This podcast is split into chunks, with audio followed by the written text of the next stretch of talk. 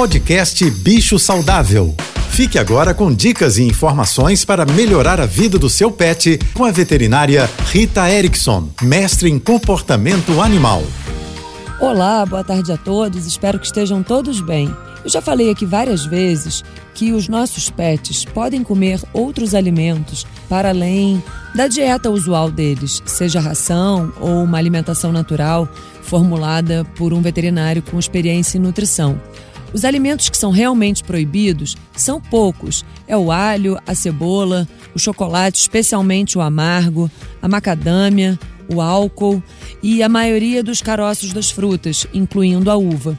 Mas tem alguns alimentos que não são proibidos, mas que também não são recomendados.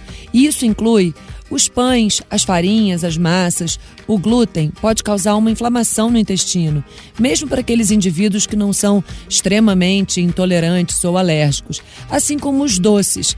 A gente pode e deve variar a dieta dos nossos animais oferecendo frutas e legumes, sempre avaliando como ele fica depois que ele come uma quantidade pequena e se ele gosta. Essa é uma forma simples de enriquecer e variar a rotina dos nossos animais de estimação. Se você quiser saber mais sobre cães e gatos, me siga no Instagram, ritaerickson.veterinária. Um beijo e até amanhã. Você ouviu o podcast Bicho Saudável.